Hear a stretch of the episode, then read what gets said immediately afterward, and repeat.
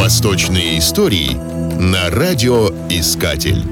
Харизмийцы, жители средневекового Хорезма, ныне области в современном Узбекистане, играли ведущую роль в торговле с Восточной Европой на Великом Шелковом пути из Китая – имеются свидетельства о присутствии значительного количества харизмийских купцов среди хазар на юге России и булгар на Волге. Их влияние оказалось настолько велико, что русские стали использовать слово «басурман» — это харизмийское произношение слова «мусульманин» для всей Центральной Азии. Этот термин существовал в России еще много лет спустя, после монгольского нашествия, о чем сообщали европейские путешественники. Более того, в старых русских хрониках Каспийское море называлось Хвалынским или Харизмийским. Интересно отметить, что некоторые христиане в Хорезме были православными. Еще одно свидетельство о тесных контактах с Россией. Хорезм выполнял роль перевалочного пункта по обмену товаров. Географ 12 столетия по имени Якут рассказывает о своем современнике-купце, имевшем один огромный склад в Хорезме, другой в городе под названием Булгар,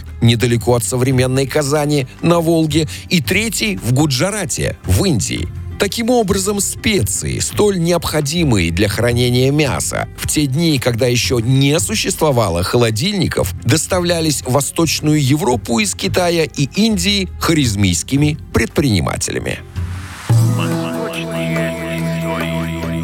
Восточные истории на радиоискатель.